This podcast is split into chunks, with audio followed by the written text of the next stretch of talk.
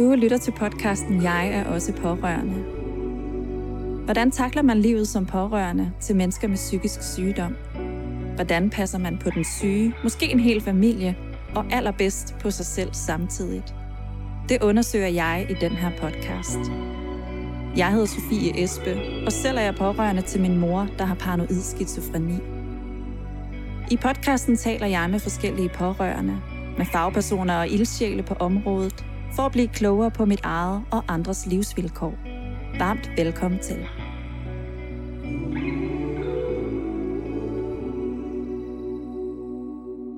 Velkommen til jeg og også pårørende, og øh, velkommen til dig, min gæst, Jimmy Ellie Graversen.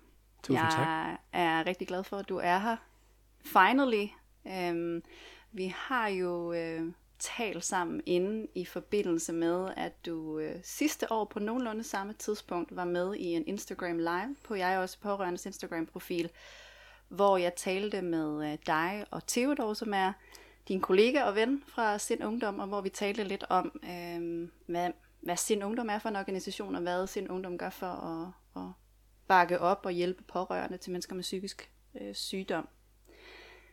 I dag skal vores samtale handle om et livsvilkår, som vi har til fælles, og det er at være et voksen barn, pårørende til vores mor, og så skal det handle om inddragelse af pårørende. Du er jo en mand af en mand med mange titler. Ja, jeg har et par stykker. som jeg ikke helt har kunnet finde helt rede i. Så jeg tænker i dagens anledning, for du lov til at give en kort introduktion af dig selv. Ja, som du selv siger, så, øh, så har jeg et par kasketter efterhånden. Øhm, min hovedkasket, som jeg kalder den, udover at være pårørende til min mor, det er at være landsbyrådsmedlem i Sind Ungdom. Og igennem det er jeg så også blevet indsat i øh, DUF øh, med noget trivselsråd, Dansk Ungdoms Fællesråd. Jeg er også øh, forretningsudvalgsmedlem i det, der hedder Psykiatriforeningernes Fællesråd i Region Hovedstaden. Jeg er næstformand i Frivilligrådet i Københavns Kommune. Og så er jeg sådan lidt en øh, rådgiver generelt for øh, politikere, som arbejder med socialpolitik og hjælper dem lidt hister her. Tak. Og så øh, befinder du dig et eller andet sted i midten og slutningen af 20'erne. Er det korrekt forstået? Ja, jeg er næsten lige blevet 27. Yes, så fik vi også lige det på plads. Øhm, du er jo en mega spændende profil, og der er det jo både kvad dit politiske og frivillige arbejde, men også fordi, at du jo har øh, erfaring som pårørende. Og øhm, den 1. september, så øh, var der en øh, høring i Folketinget, øh, som øh, Sundhedsudvalget havde initieret, hvor der var en række talere, og hvor øh, temaet var inddragelse af pårørende i psykiatrien. Og øh, der var blandt andet øh, Mads Ingholm, som er formand for Bedre Psykiatri, der, øh, der udtalte sig om det her emne. Der var formand for forældregruppen, øh, eller en øh, repræsentant for forældregruppen for filmen De Pårørende, som hedder Tommy Brock, Brock, undskyld, Tommy Brock, som udtalte sig. Øh, formand for Danske Regioners Psykiatri og Socialudvalg, Lars Gårdhøj, udtalte sig en række flere øh, udtalte sig, og så øh, udtalte du dig også. Øh, og øh, jeg blev helt vildt berørt af din tale, øh, og det gjorde jeg blandt andet fordi, at det er en, en meget stærk beretning, øh, som, øh, som du øh, fortalte øh, kvæg dit livsvilkår som pårørende, og så også fordi jeg kunne genkende rigtig mange af de ting, som du, øh, du nævnte, og, øh, og satte en, en, en stor fed streg under øh, i det, du fortalte. Så det er, øh, det er den tale, og det er den kontekst, øh, som den her samtale øh, bevæger sig indenfor, sådan cirka. Det var også øh, noget atypisk for mig, fordi jeg plejer jo tit at være ham, som sidder på den anden side, ligesom Mads Ingeholm og de andre, og kommer med det reelle fakta, de tal, der er fra psykiatrien, og de kendskab, man har igennem systemerne, og alt det overordnede. Så det var, det var specielt at skulle sætte sig selv på linje og fortælle om ens egne oplevelser, og også ja, fortælle om de mangler, man oplevede ud fra de egne oplevelser, man har haft. Øhm, og folk, der ser den, vil også se, at min stemme knækker ret så voldsomt, men det lykkes da uden at komme, eller uden at bryde helt sammen og komme igennem det. Og øh, jeg har også fået et par øh, henvendelser siden fra politikere, at, øh, at det var rart at få noget fra virkeligheden, selvom det var barskt at høre om.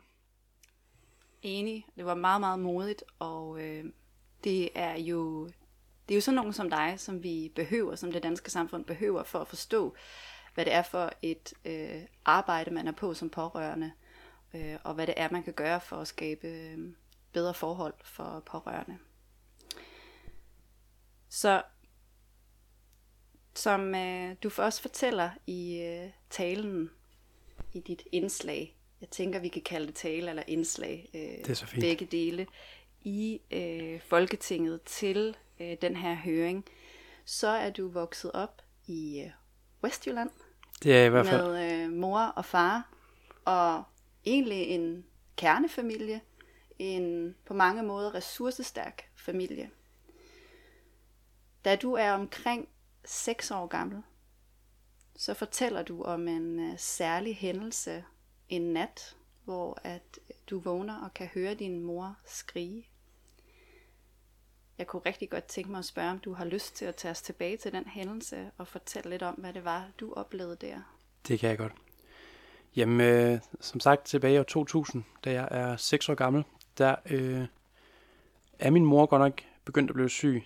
Det kan jeg så ikke selv huske, fordi jeg jo, i og med at jeg ikke er så gammel, ikke lige har så god komst derfra. Øhm, men den her nat, den husker jeg desværre ret så tydeligt. Jeg kan faktisk ikke huske, om det var nat, eller det bare var aften. Det var i hvert fald mørkt. Hvor at, øh, der er en voldsom larm inden fra min forældres soveværelse. Jeg kan ikke rigtig høre, hvad det nødvendigvis er, men jeg kan høre, at der er nogle møbler, der falder på gulvet, og øh, at der bliver rykket rundt, og der bliver skrejet meget højt. Og øh, jeg øh, får fundet nedenunder, fordi jeg skal væk fra det her. Øh, og kort tid efter kommer min far løbende lige forbi mig. Og han står mod til telefonen og øh, ringer 112. Og han får ikke rigtig fortalt mig, hvad der går galt, eller hvad der lige sker. Øhm, fordi han, han er jo selv i fuldstændig vildrede og ved ikke lige, hvad han skal gøre. Øh, men han får ringet til, øh, til hans forældre, som bor to-tre hus fra mig. Øh, eller fra os. Og de kommer så og henter mig. Øh, og, øh, og ja, der bliver jeg så øh, taget væk øh, fra hjemmet. Og øh, kan ligesom høre ambulancerne begynde øh, i det fjerne, øh, at de, de kommer med fuld udrykning. Øh, jeg får egentlig ikke så meget at vide, øh, men derfra der går der så et halvt år, øh, til jeg ser min mor igen, øh, hvor hun har været indlagt på den lukkede afdeling. Øh, den der dag hedder det jo forskellige 1, 2, 3, 4 afdelinger. Dengang der var der kun én gang en lukket afdeling, og den var ikke for børn, så øh, af gode grunde kom jeg ikke ind og besøgte hende der det halvår. Og, øh, og det er så ligesom det udslagspunkt, eller hvad man kan kalde det, som er den dag, jeg blev pårørende, sådan, hvor jeg selv ligesom opfattede, at der var noget galt. At det var psykisk, det var jeg nok ikke gammel nok til at forstå, men jeg var gammel nok til at forstå, at fra den dag, der havde jeg ikke normal familie mere. Og er det korrekt forstået, at du slet ikke så din mor i det halve år, hun var indlagt? Det er helt korrekt forstået. Og siden da blev hun jo indlagt af flere omgange, øhm, og hvor den længste var noget nær to år, hvor jeg var oppe og besøge hende en enkelt gang. Så der var øh, nogle perioder i min barndom, hvor at, ja, der gik op mod et år, uden jeg så hende. Fra da jeg var ja, 6 til 10. Derefter begyndte hun at blive lidt mere stabil i hendes øh, diagnoser og hendes måde at håndtere den på, så, så der begyndte jeg at se hende i hvert fald hver anden uge. Og alt efter hvilken periode hun var inde i, så mere, hvis hun havde det godt, og knap så meget, hvis hun havde det skidt. Hvordan var din fars rolle i det her med, at jeg tænker, han som voksen besøgte hende, men insisterede, tillod ikke, at du skulle besøge hende, eller har I, har I talt om det her, om han ligesom er æver sig over, at du ikke så hende, eller? Nej, jeg tror, jeg tror han, er, han, han var meget bange i starten. Øh, det var jo sjovt nok også lige så nyt for ham, som det var for mig. Og øh, min mor og far havde, øh, havde næsten lige købt hus. Øh, og altså, vi havde det fint, da begge to var på arbejdsmarkedet og så videre, men, men jeg tror, at vi havde det ret stramt, da den ene indtægt røg ud. Så jeg husker, at min far arbejdede øh, rigtig meget, og øh, ofte tog direkte fra arbejde og afsted til Herning, op til sygehuset, for at besøge min mor, hvor jeg så var meget sammen med min bedstemor og min bedstefar. Øhm, og jeg tror egentlig ikke, han fortryder, at jeg ikke var mere med, fordi at jeg kan huske nogle ret ubehagelige oplevelser fra den lukkede afdeling, de gange jeg har besøgt min mor, øh, med folk, der gik selvskade på gangene, og øh, generelt bare opførsel, som ikke lige passede til det stille land, eller det stille liv i Vestjylland, øh, på, på de gange og på den lukkede afdeling. Som sagt, der var kun én dengang. Det var ikke opdelt i, hvor voldsomt man nogle gange reagerede.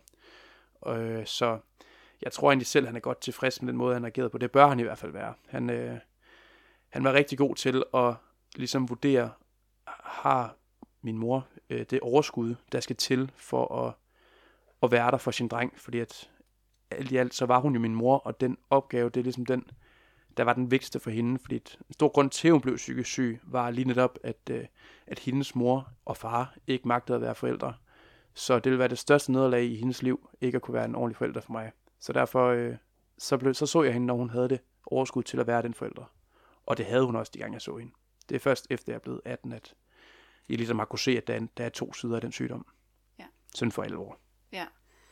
Og jeg tænker, at lidt senere i samtalen, så skal vi blandt andet tale om det her med, at øh, jeg er sikker på, at din far har gjort det bedste, han kunne.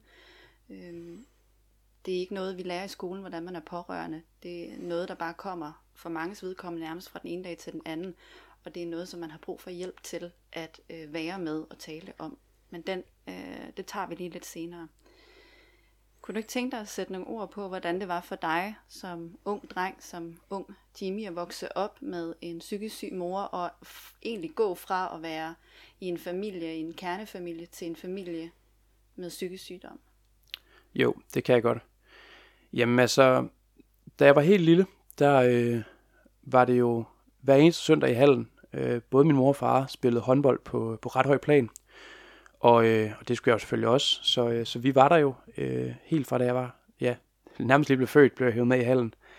Øhm, og det, det prøvede øh, vi så godt som muligt at fortsætte. Min mor kom også frem og tilbage og stadig spille håndbold, selv da hun var syg. Fordi det ligesom var, var hendes måde at holde det over på. Så det var ligesom vores familieting. Det var, det var søndag i hallen. Øhm, det var lidt noget andet, efter at, at hun blev syg, fordi at hun kunne ikke holde til at være der hele dagen af gode grunde. Øh, det var meget for hende bare at skulle, skulle deltage i den kamp, hun selv spillede, og hun røg jo sjovt nok også fra, fra det bedste hold til det laveste hold. Fik på trods faktisk kæmpet sig op og spille ret højt niveau igen, selv med hendes sygdom.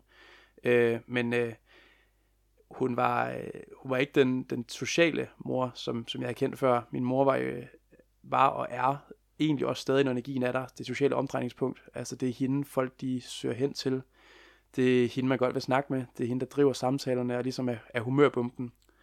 Og det humør er der også stadig den dag i dag, og var der også stadig i min barndom. Der var bare meget mindre af den. Og den der powermor, som øh, lavede kagerne til børnefødselsdagen, og øh, var der til forældremøderne, og ligesom gik forrest, når der skulle laves lege med børnene, hvor hun ligesom var aktiv del af legene. Hun, øh, hun var nødt til at trække sig lidt for at passe på sig selv. Øh, også når hun, altså når hun var hjemme, vil jeg mærke. Hun var jo indlagt stor del af perioderne. Øh, og det, det tror jeg, at, øh, at jeg havde lidt svært ved. Øh, jeg kan se på mange af de, de billeder, jeg har fra min barndom, at, øh, at meget øh, mor Jimmy-tid, det foregår i, i sengen, hvor jeg ligger med en Gameboy, og min mor ligger, og man kan tydeligt se på hende, at, at hun er glad, men hun er, hun er fuldstændig udmattet. Øhm, og, og det passer ikke så godt i den familie, som vi egentlig var, fordi vi var en så aktiv øh, familie. Vi, var, øh, vi gjorde så meget ud af at, at være ude i naturen, spille fodbold, spille håndbold, øh, og det blev jo væsentligt mindre. Øh, og ikke mindst i, i skolen, øh, når jeg deltog i det der teater, og skuespil, hvad man kalder det, den årlige, der er på alle skoler, der, der var det jo sådan noget med, at min mor sagde, jeg vil gerne komme, men jeg vil ikke love, at jeg kommer. Og det er ligesom ja. det sådan en grundpræmis i, i barndom, at der blev ikke lovet noget, men jeg skulle lære, at hun gjorde alt, hvad hun kunne for at komme. Og jeg tror også, jeg blev ret god til at blive glad, når hun kom, og ikke blev skuffet, når hun ikke kom. Det tror jeg var svært i starten, øh, men, men det er ligesom efterhånden, som du selv siger, er blevet et vilkår, at det er sådan, det er. Og jeg tror også, jeg bliver det gladere, når hun så nogle gange kommer. Og jeg kan tydeligt huske, der var en gang, hvor hun kom, hvor jeg havde fået en eller anden, jeg tror, jeg skulle danse hovedrollen. Jeg var ikke hovedrollen, jeg skulle bare danse hovedrollen, hvor hun kom, fordi hun bare, altså det betød virkelig meget for mig, men jeg kunne bare se på hende, at det skulle hun bare ikke have gjort. Altså hende, hun fik jo ødelagt en hel uge efterfølgende, fordi hun havde slæbt sig op i hallen foran, ja, sammen med de der 500 andre mennesker, øh, og ligesom prøvede at prioritere at være, være der for mig, og så var hun bare ødelagt en hel uge bagefter. Og det er jo generelt sådan, det, det, det har været, altså, hun har som sagt vil være min mor, så hvis hun har prioriteret en hel dag på mig, så er hun væk en hel, en hel uge, en hel dag, så er hun væk en hel uge lige efter, fordi hun skal prioritere hendes kræfter. Øhm, og min far, jeg synes godt nok, han er vild, fordi at, altså, jeg mærkede det overhovedet ikke i min barndom, at han var presset, at han altså kæmpede finansielt for ligesom at holde huset op, og sørge for, at jeg havde madpakke med, og vaske mit tøj, og øh, ligesom give mig en meningsfuld barndom.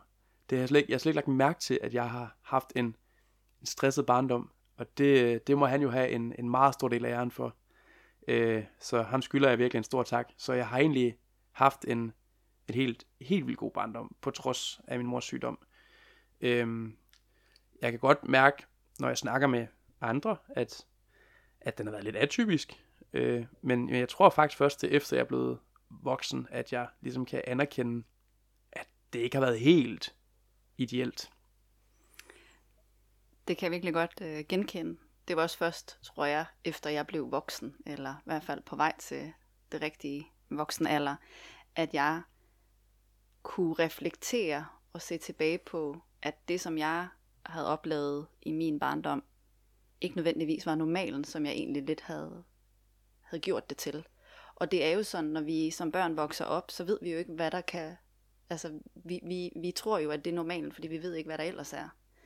Øh, så kan vi selvfølgelig spejle os i vores venner og venners familier og venners forældre og se, at, at de måske har, har forældre med mere overskud, end vi, vores egne forældre har. Men øh, jeg tror for rigtig mange vedkommende, særligt når man er, er barn som pårørende, er det først op i, i, i ungdomslivet, eller måske først op i voksen, eller at man først sådan får tag i, hvad det egentlig er, øh, man har været igennem, og så også måske oplever, at man nu i voksenlivet står med ting, som man kæmper lidt med, kvæg det, man, øh, kvæg det livsvilkår at være pårørende til ens forældre.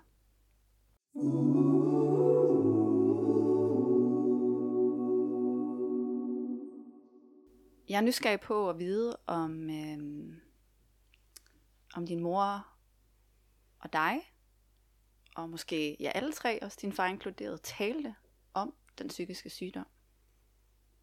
Det var alt for lidt. Altså sådan som i alt, alt, alt for lidt. Jeg, øh, min mor har jo også øh, periodisk epilepsi, øh, og det var vi jo ligesom nødt til at tale om, fordi at nogle gange besvimede hun og lå og havde kramper. Øh, og det skulle man jo håndtere på en måde. Så det, den var vi ligesom nødt til at, at tale om. Og jeg kan, jeg, jeg griner lidt, jeg kan huske en episode i Legoland, hvor hun besvimer, hvor far, min far er lige på toilet. Altså, de var skilt, min mor og far, men, men vi lavede ligesom alle familietingene stadig sammen. Når og hvornår blev dine forældre skilt? Det gjorde de senere det år, hvor hun blev indlagt der, det var i 2000. Så øh, meget kort tid efter? Ja, præcis. Okay. Min mor ville ikke øh, pådynge min far, som hun selv sagde. Øh, ja, det er vilkår at skulle bo sammen med en, der var syg. Øhm, men vi, vi fungerede stadig meget som familie, var stadig på familierejser, stadig i Legoland, stadig i Djurs Sommerland, stadig ja, lavede de ting, som familie gør, bare på nogle lidt andre vilkår. Men jeg husker den her gang i Legoland, hvor hun, hun besvimer. Min far ligger på toilet, vi har lige bestilt mad, og hun har mange kramper, mange flere hun plejer, og jeg øh, vil skyde på, at jeg har været 9 år gammel. Og jeg lægger mig ned, holder hendes hoved, som jeg plejer at gøre, og folk omkring mig går bare i panik og jeg, jeg sidder sådan, altså hvad sker der? Altså sådan, det, det her det er normalt, altså sådan, det, det sker tit, og sådan, og de begynder at sige, at de vil ringe efter ambulance, og det ved jeg, at det sidste, min mor vil have, det er, at ambulancen kommer, fordi hun, hun har det svært med, ja, ambulanceredder, blå blink, øh, alarm og alt det der. Så jeg siger, nej, men kan du ikke bare skaffe mig noget vand eller noget? Og øh, når hun vågner, så, så er hun ret tør i halsen, og de, altså, der var total panikstemning, og jeg forstår ingenting. Og jeg tror, efter den episode, der havde vi sådan en lille snak om øh, alle tre. Altså jeg synes jo virkelig, det var sjovt. Det synes min mor sjovt nok ikke, det var. Og min far var også øh, ja, ret irriteret over, at det skulle ske, mens han lige var på toilet. Øh, men der havde vi en snak om, at det måske ikke var alle, der havde epilepsi. Øh, epilepsi, jeg kan ikke engang sige det ord. Øhm, og kan du bare lige tage, kan du knytte nogle kommentarer til, hvad det nu epilepsi er? Det, ved du det? Ja, det er en, man er faktisk i tvivl, om det er en psykisk sygdom eller en somatisk sygdom. Men mm. det er i mm. hvert fald øh, en forbindelse i hjernen, der gør, at der kan mangle ilt, og derved besvimer man. Og nogen øh, er egentlig bare sådan lige væk, og kan sidde stille og sådan lige zone ud. Og, og det er også min mors mildeste anfald, det ligger der omkring. Og andre gange, der kan man få, øh, få meget voldsomme kramper, øh, og mens, mennesket er jo indrettet sådan, at, at man egentlig ikke bruger sin krops fulde potentiale, når man egentlig bare sådan lever så, eller går rundt. Så de kramper, der kommer, de kommer med en styrke, der er noget større end den, den kraft, man normalt vil kunne fremkalde i sig selv. Så, øh, så når hun nogle gange vågner efter sådan et anfald, så øh, de værste anfald er blevet målt til, at det svarer til, at hun løber et maraton. Så, øh, så, så det er noget, der det, det ser voldsomt ud, hvis man ikke har prøvet at se det før. Og hun besvimer jo sådan, og når hun besvimer, så er det, det er meget sjældent, der kommer et varsel. Det kan godt være, at det bare, hun går, og så falder hun og kan slå hovedet ind i hvad som helst, eller komme voldsomt til skade, og hendes hoved kaster sig rundt, så det er også derfor, jeg skulle forsøge at holde hendes hoved, så hun ikke banker det ned i jorden. Øh, og hun har også slået hul i hovedet flere gange ved det. Øh, så, så det kan, altså det kan virkelig se voldsomt ud. Det var, det var 9 år i Jimmy bare ikke lige helt bevidst om, at, at det godt kunne gøre for andre dengang. Det siger jo noget om den normal, som du er, er opvokset i. At mor altså bare nemt kan, kan falde og slå sig og få de her anfald. Jeg husker også, da min mor havde en kæreste på et tidspunkt, hvor det, hun kom gående ind i stuen med mad til mig, forkælet unge, og så besvimer hun og ødelægger tallerkenen, og mit mad røg bare på gulvet, og det første jeg siger, for fanden, jeg var pisse sulten, og så bare gå ned og holde min mors hoved, og sådan, og da hun så vågnede, så, nå, her får du noget vand, og så fortsatte dagligdagen jo bare derefter. Men, men at jeg alligevel bare har været så vant til det, at jeg bare tænkte på min mad, før jeg overhovedet tænkte på at hjælpe min mor, det, den dag i dag, når man tænker over det, det er lidt, det er lidt vildt at tænke på, at det var, at det var normalen. Hun har heller ikke været ramt af det heldigvis i tre år nu, tror jeg ikke. Så, så lige nu er hun lige en god periode med det. Ja, og øhm, jeg ved, at det ikke bare er epilepsi, som din mor øhm, fejler eller oplever. Der er sikkert nogle af lytterne, der sidder og tænker, hvad er det, hun fejler? Hvad er det øhm, øhm, for en psykisk sygdom, udover måske epilepsi, som er, ja. som er gældende her? Vil du, vil du bare lige prøve at, at sætte nogle ord på det? Ja, som jeg også nævner i, i det sundhedsudvalgs oplæg, der, der er jeg faktisk ikke et fuldt overblik over alle hendes sygdomme, fordi hun er det, man vil kalde multidiagnostiseret og fejldiagnostiseret mange gange. De er ved at være ret sikre på, at den, den store trigger, eller den store hovedsygdom, det er PTSD, som hun har på baggrund af, at hendes forældre solgte hende til sex, da hun var barn. Okay. Øh, og det ligesom der det mest kommer fra. Hun er også blevet voldtaget af hendes spejderleder, og ja, har haft en, en såkaldt meget dårlig barndom. Og øh, udover det, så har hun udviklet, som sagt, epilepsi periodisk. Hun har meget store problemer med hukommelse, efter hun fik elektroshock, da hendes sygdom var aller værst, da i startnullerne. Og så har hun nogle somatiske sygdomme, som fire diskokollaps i ryggen, som godt kunne være ja, et, en konsekvens af, at hendes krop har lidt overlast som barn, og ikke mindst også her under hendes psykiske sygdom, og især hendes mange anfald i epilepsi. Hun har noget gigt, hun er begyndt at få, og hendes blod er meget tyndt på baggrund af noget af det medicin, hun får, som, ja, altså faretron er tyndt, så hvis hun får et sår, så, øh, så bløder hun altså i, i flere timer, selv sådan en lille rift. Så øh, er jeg næsten 100% sikker på, at hun har angst. Øh, i hvert fald når man er ude at handle med en, så, øh, så skal man tit skærme hende af, stå bag hende, øh, sådan der folk der kommer for tæt på. Mm. Og øh, når man er ude at spise, så spørger man lige tjeneren, om man lige kan få et hjørnebord, så man kan sidde og holde øje med, med det hele. Så her i 2019, der fik hun et voldsomt manisk anfald, som jo indikerer, at hun nok også er bipolar. Og Så har hun noget problemer med hendes søvn også. Og sikkert nogle flere ting. Men øh, overblikket er ikke helt som det skal være, fordi at man jo ikke rigtig har mulighed for at tilgå journaler. Nej, det, det kender alt til. Altså, puha. Det, øh, det er ikke så lidt. Og øh, med det du fortæller, din mor har, har været udsat for at gå igennem i hendes barndom, så øh, kan man på en eller anden måde sige, at det giver god mening, øh, hvis hun ikke selv har fået hjælp til at, at bearbejde de, de traumer, det må have sat i hende. Øh. Ja, det blev, øh, jeg tror, da hun var 13, blev hendes mor og far skilt, og øh, moren ville ikke have hende, så hun måtte med far. Far fik en ny kæreste, hun gad ikke have min mor, så var min mor smidt ud. Og der blev hun så overtaget af hendes, ja, min morfars søster, som ligesom tog hende ind som barnepige, i stedet for at tage hende ind som, som barn. Så der jeg givet hun lidt barnepige, og så flyttede hun så hjemmefra efter efterskolen. Så hun har været en 16 år, da hun flyttede til, øh, til Ringkøbing, en time nord for, hvor hun kommer fra. Ja. Og hvor jeg så voksede op den, den dag i dag. Ja, ja, ja. Og øh, hun talte ikke med en eneste omkring alt det, der foregik for hende. Så det var det, der ramte hende den nat. Ja. Wow. Uha. Øhm. Ja. Jeg øh, tænker, at jeg lige går videre til et andet spørgsmål, og så kommer vi tilbage til nogle af de her tematikker, vi har allerede nu har vendt.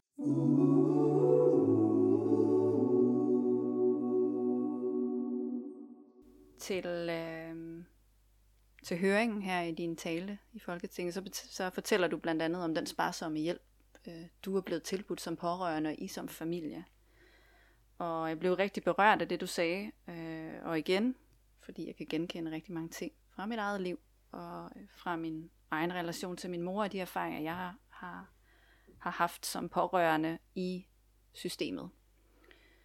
Du siger højt, de pårørende er ryggraden i den syges forløb. Det er dem, der er der hele livet. De er der på godt og ondt.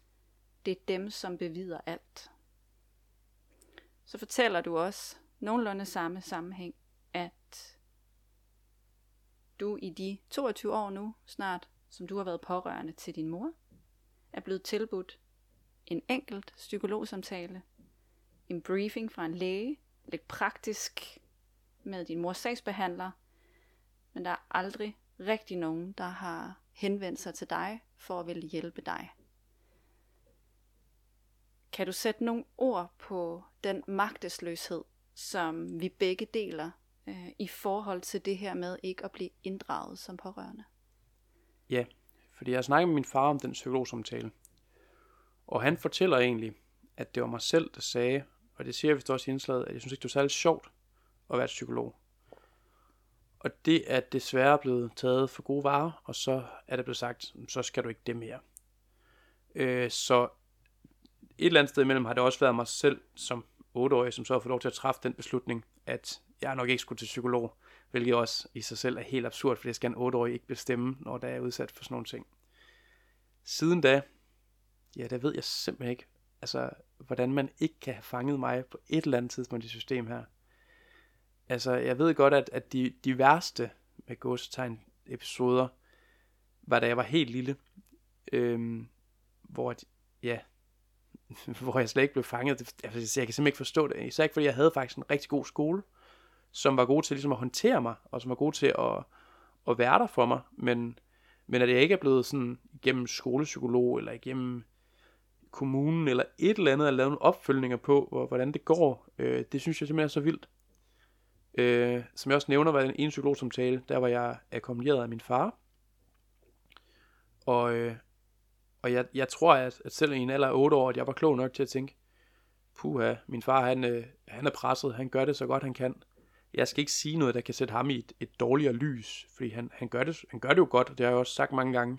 Og det, det tror jeg allerede som 8-årig var bevidst om, at, at det skulle ikke lægge ham til last, at jeg måske synes, det var lidt svært en gang imellem. Øhm, ja, og, øh, og så sidenhen, der, jeg, jeg, jeg, jeg bliver også lidt sur, når jeg sådan tænker over det, at, at, at jeg kan simpelthen ikke forstå, hvordan at der ikke har været nogen, som sådan, skulle du måske overveje en pårørende gruppe, skulle du overveje øh, nogle samtaler med en psykolog, skulle du, skal du et eller andet? Øh, fordi at, altså, det, det bør jo være bare en selvfølge, men, øh, men det er det jo åbenbart ikke. Og især, som jeg også nævner i, i indslaget, når, når halvdelen af børn er svært psykisk syge, selv udvikler en diagnose, så synes jeg, det er helt grotesk, at man så ikke prøver at afhjælpe det med at få, få grebet dem i opløbet lang tid før, at en eventuel diagnose banker på for en selv. Jeg har jo så været heldig ikke selv at få udviklet en diagnose, men altså, det er mere held end forstand, tror jeg. Øh, og, og det frustrerer mig meget, at, at man ikke har prioriteret det endnu. Men jeg kan så også, hvis jeg skal være lidt optimistisk, være, være glad for, at, at især bedre psykiatri virkelig har lavet en, en meget solid lobbyindsats, og hvad jeg hører på vandrørene øh, i mit politiske virke, så, så virker det også til, at, at det er blevet hørt nu, og man reelt har tænkt sig at gøre et eller andet. Hvad det så bliver, det afventer vi så stadig.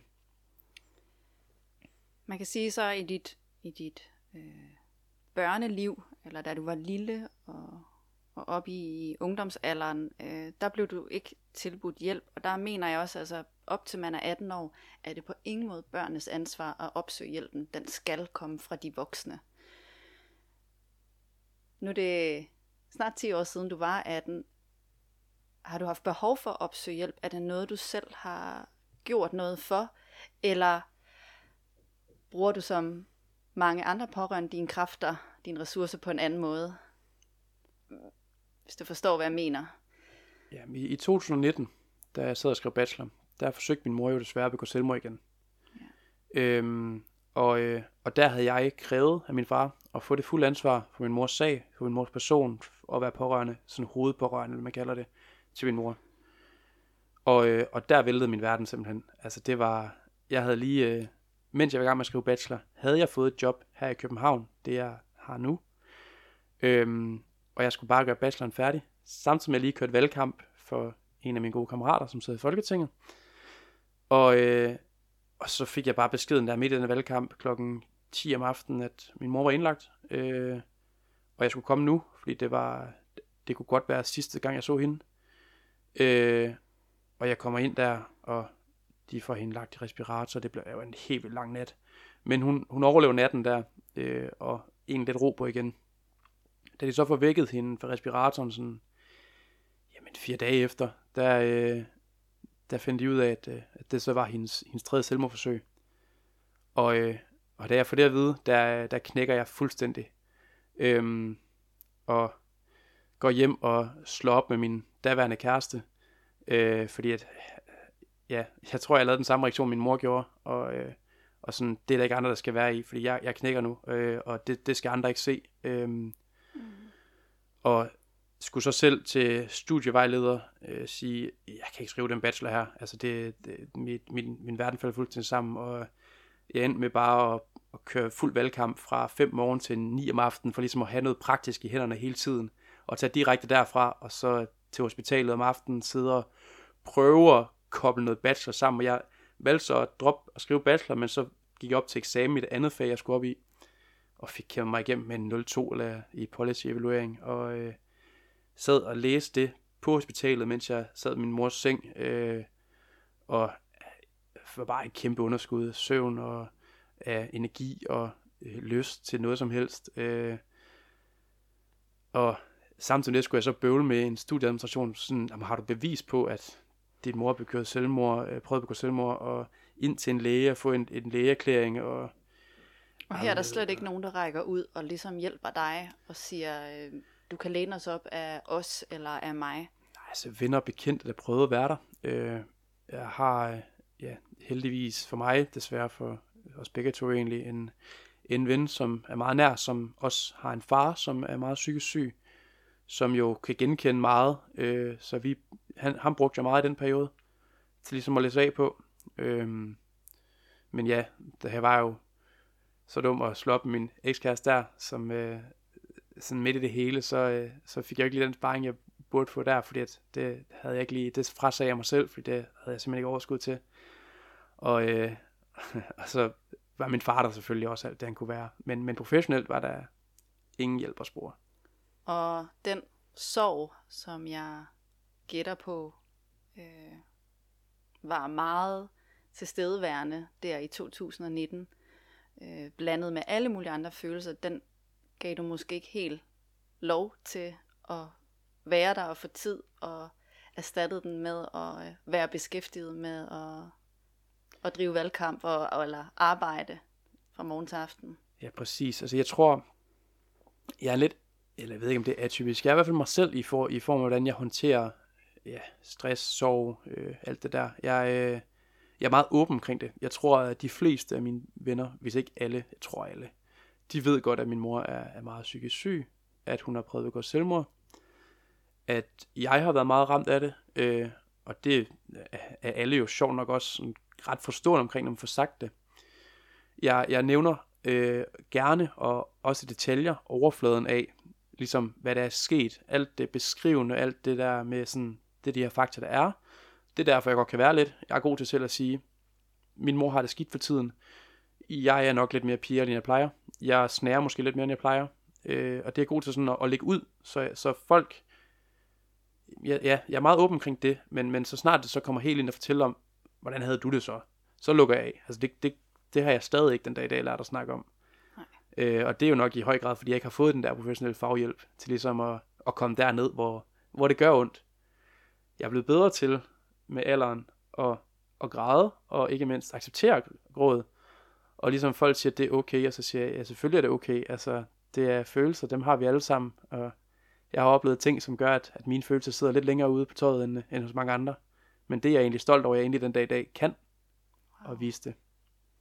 Mega meget. Og øh, et, en kæphest øh, kvæg det, jeg laver her med podcasten, det er også at, at sige højt, at, øh, at vores sårbarhed er vores styrke. Altså, at der faktisk er noget rigtig stærkt i at ture og, øh, og være sårbar og vise den sårbarhed. Og øh, som pårørende, altså, øh, jeg har skrevet her en linje med fed i mine noter til samtalen, vi har i dag. Det er et umenneskeligt livsvilkår at være pårørende. Og den, den synes jeg øh, griber godt fat i, hvad det er, man bliver udsat for, hvad det er, man selv udsætter sig selv for, og hvad det er, der ligesom øh, karakteriserer det at være pårørende til et menneske med en psykisk sygdom.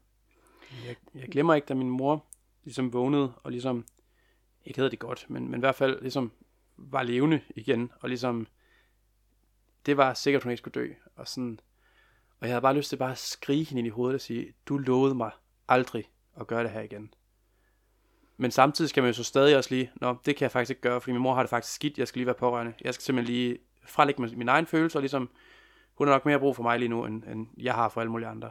Men jeg har simpelthen lyst til bare at skrige hende i hovedet og sige, du lovede aldrig at gøre det igen. Ja, og det, wow, det er virkelig fedt, at du siger det, for det siger jo rigtig meget om, hvor meget man som barn lærer at tilsidesætte egne behov, egne interesser, egne følelser til fordel for den, der er syg, eller til fordel for en hel familie. Det er også det, jeg har noteret mig her undervejs, når du har fortalt, hvor meget du egentlig hele tiden har tænkt på, ikke at gøre din far ked af det, ikke at gøre din mor ked af det, øhm, og faktisk har taget en rolle som den voksne på mange måder. Og det er også det, undersøgelser viser. Jeg tror også, det er en undersøgelse fra, fra Bedre Psykiatri eller Danske Patienter, jeg har læst, hvor at man altså har, kan sige noget om, at det er kendetegnende for rigtig mange børn, der vokser op med psykisk sygdom, at de øh, passer på sine forældre.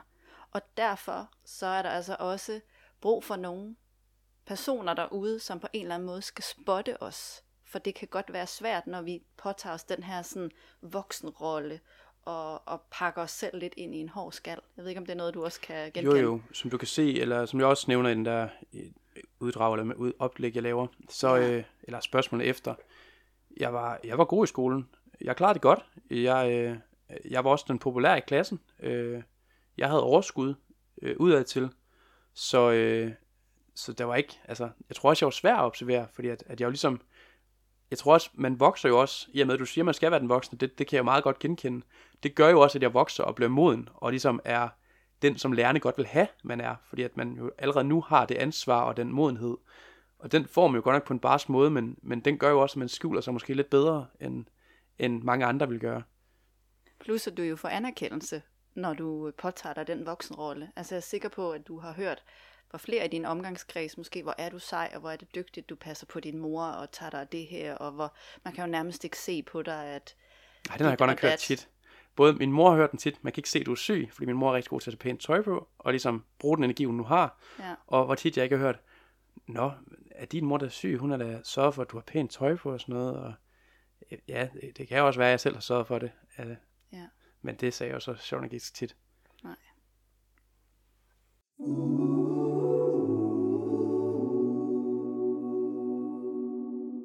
Nu sidder vi jo her begge to som, øh, som halvvoksne øh, børn af en mor, der er, er syg. Og øh, som du selv fortæller, er der måske stadigvæk noget, du kunne arbejde med i forhold til at, at, at få sat ord på til en fagperson eller en psykolog af en eller anden art, hvordan det egentlig har været for dig. Øh, og jeg ved også, øh, at der er, er masser af arbejde for mig også at gøre i forhold til at håndtere sådan en konstant soveproces, som det også er, og overvære og bevidne, at ens mor bliver mere og mere syg, eller ja, på, på, på sin vis bare øh, bliver mere og mere intimideret af øh, en sygdom.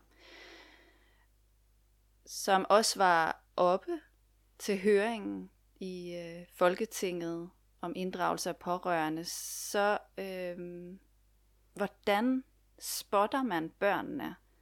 Hvordan spotter man så nogen som os? Øh, der er en, øh, der er en særlig betegnelse for børn, som man ikke kan se vokser op med psykisk sygdom, og nu har jeg glemt dem, men den kommer måske frem. Og ellers så har jeg også talt om dem i nogle af de tidligere episoder, jeg er også pårørende. Men hvis, jeg kunne rigtig godt tænke mig, at du prøvede at sætte nogle ord på, hvem, hvem skulle have hjulpet dig? Hvad kunne du have ønsket? Hvad kan du ønske for dit, dit børne-jeg, og hvad kunne du ønske for dit voksne jeg nu?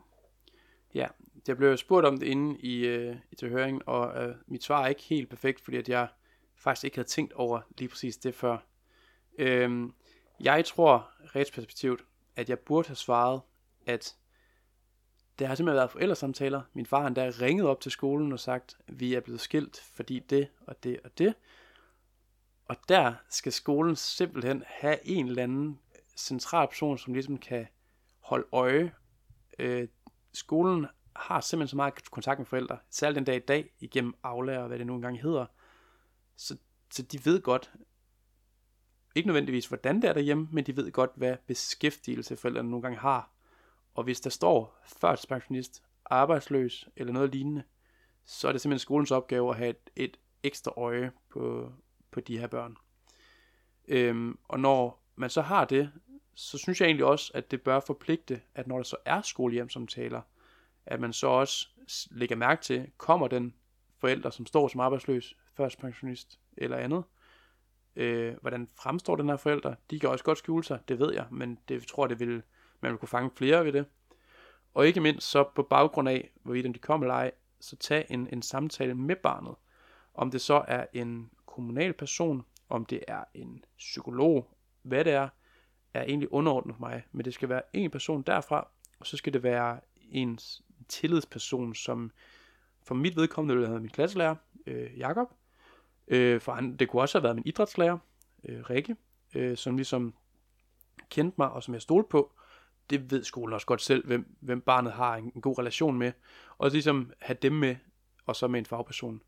Det kunne jeg respektivt godt have tænkt mig var gjort. Hvis vi snakker mere ind i behandlingssystemet, så skal der simpelthen være sådan en ja, code red-agtig ting, så når der bliver en person indlagt på røde papir, bliver en person indlagt på baggrund af psykiatriske diagnoser, så skal der stå en eller anden sygeplejerske klar med, det her det er dine muligheder. Øh, det kunne være en folder med bedre psykiatris kontaktoplysninger, sindskontaktoplysninger, alle mulige frivillige organisationer, pårørende konsulenten, som der allerede er i nogle regioner, men som forhåbentlig kommer i alle regioner. Øh, det er det pårørende konsulenten, der kan du kontakte sådan her, de kan svare dig på det og det, og generelt så skal der være et eller andet opfølgingssted, hvor man ligesom kan kontakte, og så kan de hjælpe dig videre til relevante personer, som kan hjælpe dig. Det kan ikke passe, at man, ja, jeg er glad for, at jeg kun var 6 dengang, og det ikke var mig, der var min far, bare kan få afleveret min mor på den lukkede afdeling, og så Så tager man hjem igen lige nogle timer efter, og så er ens mor egentlig bare, eller ens kone på den lukkede afdeling, og hvad sker der så? Det, det, er, det, det er simpelthen så grotesk. Altså, prøv at overveje, hvis, de, hvis det var kraft, så havde du jo fået sådan, altså en folder, eller måske en hel bog om, hvad, man gør som pårørende inden for, for kraftområdet. Altså, det skal det simpelthen også være i psykiatriområdet. Det er en største folkesygdom, vi har på, på statistikkerne, så, så det giver ingen mening, at man ikke har prioriteret øh, pårørende, og ikke mindst psykiatrien selv noget mere. Mm-hmm. Jeg synes, nogle rigtig gode øh, pointer, du siger der, og jeg har også selv, når jeg sådan øh, retrospektivt kigger tilbage på, hvem kunne ligesom have hjulpet mig, eller kunne have været en, en omsorgsperson, ud over øh, min far eller min andre familiemedlemmer, så ville det helt klart også være et eller andet, en eller anden person placeret i folkeskolen. Øhm, og øhm, jeg synes egentlig, at man skulle have sådan en øh, skolesygeplejerske eller skolelæge der, som er en, der har årlige samtaler med børn. Og jeg synes egentlig også, kvad det du siger med, at du var til en psykologsamtale med din far, altså jeg er sikker på, at der har været alle mulige dynamikker der, hvor du har beskyttet din far, det satte du faktisk også ord på, så vigtigt er, at man både har en samtale alene, uden sin familie, og så også øh, vil jeg også mene, at man har brug for at lære, hvordan man taler om det i familien, når man først har fundet ud af, at der er altså at tale om en psykisk sygdom. Det er jo også min største pointe til det der inddrag, det at, at første gang jeg snakkede med min far om episoden, det var seriøst lørdagen før, jeg var inde om onsdagen. Sådan lige, og, øh, ja, så fem dage inden du holder din tale i Folketinget her 1. september, der taler du med din far om nogle ting for første gang. Ja, der sagde jeg lige sådan, Nå, var det egentlig i år 2000, eller hvornår var det lige, og var hun egentlig syg før det, og hvor længe var hun egentlig indlagt, og, og så skulle vi sådan, huha, hvor længe var det egentlig? Lige, og uh, det kan jeg egentlig ikke huske, og Nå, kan du huske det, siger han så, og ja, den, den sidder egentlig ret solidt plantet i min hukommelse, og har egentlig stadig meget om det nogle gange. Øh, nå, og det er jeg da ked af at høre, og så rigtig øh, den der, fuha, det var jo ikke vant til at snakke om, og, og det samme følelse havde vi også, da, da, da vi lige fået at vide, at, at min mor havde prøvet at gå selvmord, hvor at, vi skal holde masken, da vi sidder lige, vi sidder foran min mor, og får at vide sådan, at, eller hun bliver spurgt der, om, om hun har taget for mange piller, øh, og så bryder hun sig selv sammen, og så skal mig og min far, vi sidder lige og kigger på hinanden, og holder øjenkontakt, og sådan, nu holder vi lige masken, og så kommer vi udenfor der, efter hun så er blevet lagt i seng igen, og, og jeg knækker fuldstændig, og min far, han, han, ja, han, jeg tror ikke, han kan knække på samme måde som mange andre, men det, det gør han jo også. Øh, og vi sagde ikke rigtig noget. Øh, og at, at det er jo næsten, det er næsten den bedste samtale, vi har haft. Det er egentlig bare at stå sammen og bare sådan anerkende, fuck. Altså sådan, og det, men vi, har ikke, vi, vi kan ikke sætte ord på det. Altså, jeg tror, jeg er efterhånden ved at have lært det, fordi at jeg har boet i København og Aarhus, hvor man snakker lidt mere, og er en del af en, af en ungdom, som er bedre til at tale om psykiatri end, end den ældre generation min far, han kan slet ikke snakke om det. Altså sådan, jeg prøver og prøver at få ham i gang, men det, jeg er sikker på, at det, det har ramt ham, og jeg kan også godt mærke på ham, hvis jeg får det startet lidt, så ah, skulle vi ikke lige snakke om noget andet? Ja, det er ubehageligt ja. og uvandt. Øhm, tilbage til det her med, øh, hvad, øh, hvordan man spotter sådan nogen som os, øh, børn som pårørende, så nævner du også, øh, ja, så nævner du det her med, øh, det kunne være fint med en eller anden i, i forbindelse med, med skolen, der, der kunne, der kunne øh, spotte, om der er noget i forbindelse med, at man har samtaler med en psykolog eller læge eller øh, tillidsperson, som kunne være en, en lærer eller og så videre. Øhm, og så siger du også det her med, at når man når der er en, et menneske, der bliver øh, indlagt på røde papirer i psykiatrien, at der ligesom står nogen klar til at facilitere, hvad har man af muligheder som, som pårørende. Og, og det synes jeg også er rigtig, rigtig godt. Det, som jeg selv har oplevet at mangle rigtig meget, det er overskud til alt, til faktisk at tage nogle valg. Altså til at vælge, om man skal det ene eller det andet. Nu har jeg ikke selv fået tilbudt særlig mange valg, ligesom øh, du heller ikke har. Men jeg vil faktisk også gå ind og mene, at der er behov for, at der er nogen, der ligesom kommer og siger, okay, I er den her familie, mor er blevet indlagt, far og børn, kom lige herind, vi skal lige tale sammen. Og fra den samtale, eller hvad det nu kunne forme sig som, der kan man få nogle øh, valg, som kan tage en videre til, øh, til hjælp og støtte. Det tror jeg også er, er absolut ønsketingen herfra. Jeg tror også, jeg er lidt biased og lidt øh, forurenet af at have været så meget sammen med politikere, så jeg ved godt, hvad, hvad der koster penge og hvad der er tid til. Øh, så, så den, jeg sådan har talt mig selv frem til, hvor mange socialpolitisk interesserede, er, at man finder en eller anden, ikke, altså, hvad kalder man det 114 øh, lignende, 118 lignende, 112 lignende, hvor man så ringer til en, en central, som sådan siger, fortæl mig lidt om din situation, og så kan de sige, jeg sørger for bedre psykiatri kontakter dig, jeg sørger for, at en psykolog for området kontakter dig, jeg sørger for, at pårørende konsulenten lige går i dybden med dig, og jeg tror mere, det, det er desværre det, som der måske kan blive råd til i den her psykiatrihandlingsplan, der kommer. Øh, det håber jeg i hvert fald. Det er i hvert fald det, der er blevet lobbyeret meget kraftigt for af, af mig og andre, at det, at det er den løsning, der kommer frem til sidst. Og den håber jeg virkelig, virkelig, virkelig kommer. Det gør jeg med. Øhm, jeg har tidligere talt med en pårørende mentor i øh, podcasten, øh, som arbejder i, øh, i Region Hovedstaden. Og øh, vi blev enige om, at vi egentlig synes, der skulle være et pårørende hus. Så kan det være, at det skal være på tværs af alle diagnoser, eller det skal være et, et, øh, der skal være et pårørende hus, både til psykiske sygdomme, og så et andet et til somatiske sygdomme. Men øh, et eller andet øh, forum, som, øh, som er, kan agere koordinator på alle mulige måder, øh, vil jeg øh, bifalde. Det, det vil jeg i hvert fald også. Altså det, jeg tror det er i hvert fald det, det er det ting, jeg har lært allermest øh, på baggrund af at have stået frem med at at være pårørende. Øh, jeg tror, de fleste har vidst det tidligere, men efter jeg startede i sin ungdom, er der flere og flere af mine venner, der kontakter mig. Folk, der selv har problemer med psyken, eller, ja, eller andre pårørende, og så ligesom fortalt mig om, om deres oplevelser. Og, og jeg har fået lov til ligesom at fortælle om mine. Og, øh, og det, det giver på en eller anden måde, selvom det lyder vildt, en, en, en ro at vide, at, at andre har det på samme måde. Især med de såkaldte forbudte følelser, som du plejer at tale sætte med i gang imellem. Og sådan noget. Og det, nu kan det eddermane også være nok. Nu gider jeg simpelthen ikke mere. Altså den der, den, den føles så farlig at få sig selv til at sige første gang, det der med, jeg har simpelthen ikke overskud til at være der lige nu. Mm. Altså det føles så skræmmende at sige det første gang. Men hvor er det rart, at andre egentlig også har de følelser en gang imellem, og sådan sige, nu, nu kan jeg simpelthen ikke mere. Ja, for helvede. Altså. Ja, og hvis man kunne være i et pårørende så tror jeg, at man vil høre nogle, nogle sjove gloser en gang imellem, for hvor pisse irriterende det kan være en gang imellem. Ja, og altså, øh, det gør jo så sindssygt meget at finde ud af, at man ikke er alene om det her livsvilkår, og de her følelser, og de her ting, man oplever som pårørende.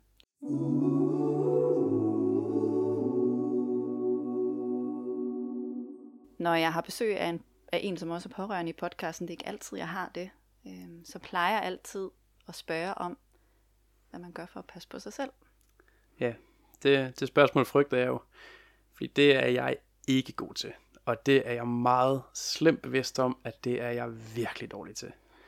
Jeg, øh, min forskning, ligesom det er arbejde, så snart jeg øh, ligesom bliver presset, så øh, begynder jeg at løbe. Øh, om det så er rent fysisk at gå ud på en løbetur, øh, løb halvmarathon, løb længere endnu, øh, og lige løbe væk fra det hele, høre en lydbog, og, og ligesom bare lukke af eller om det er at cykle en tur på 100 km, eller om det er at være på arbejde fra klokken 8 om morgenen til klokken 9 om aftenen, eller sådan noget.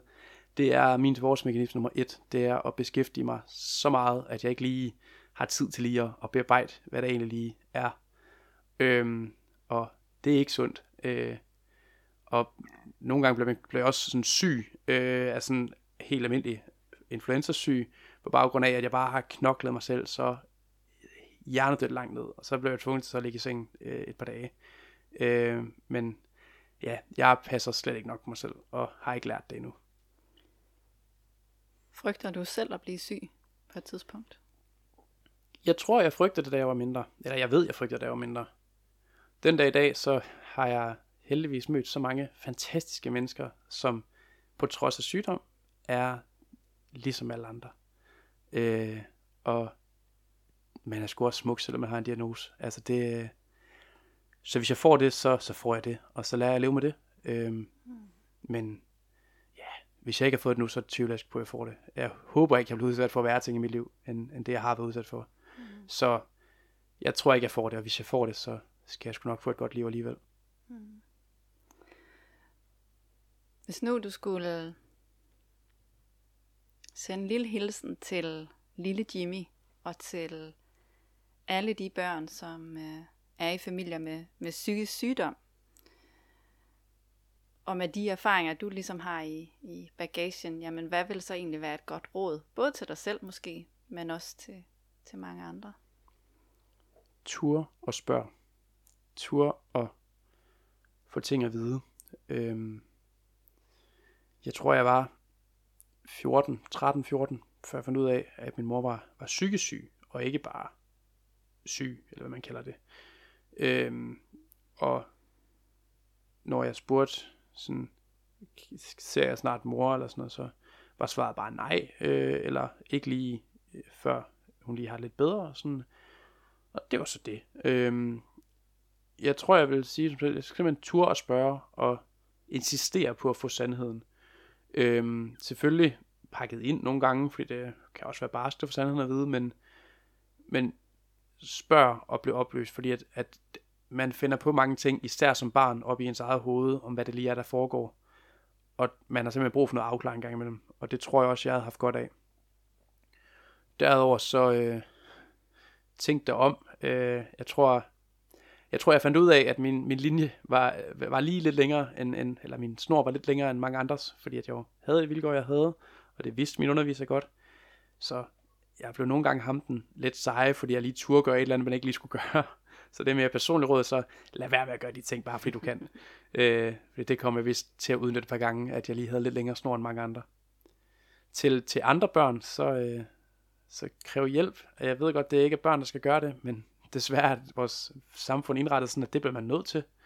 Øh, man får hjælp, hvis man ikke spørger efter den, og, øh, og anerkender, at du har brug for den, og lad være med at lave den 8-årige Jimmy og sige, det synes jeg ikke var rart, det gider jeg ikke igen.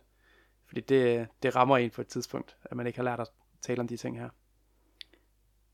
Super fine øh, refleksioner og, og gode råd øh, til andre børn, og ikke mindst til, til os begge to. Øh, og når det så er sagt, så øh, kommer jeg altså også virkelig bare med et opråb, og det har jeg gjort i flere øh, episoder, om at det er aldrig de børnenes ansvar. Og desværre, som du også selv siger, så lever vi i et samfund, hvor der ikke er tilstrækkeligt med hjælp, og hvor børnene ikke bliver spurgt. Så det kræver super meget, at barnet sådan skulle øh, proaktivt øh, tage fat og, og spørge.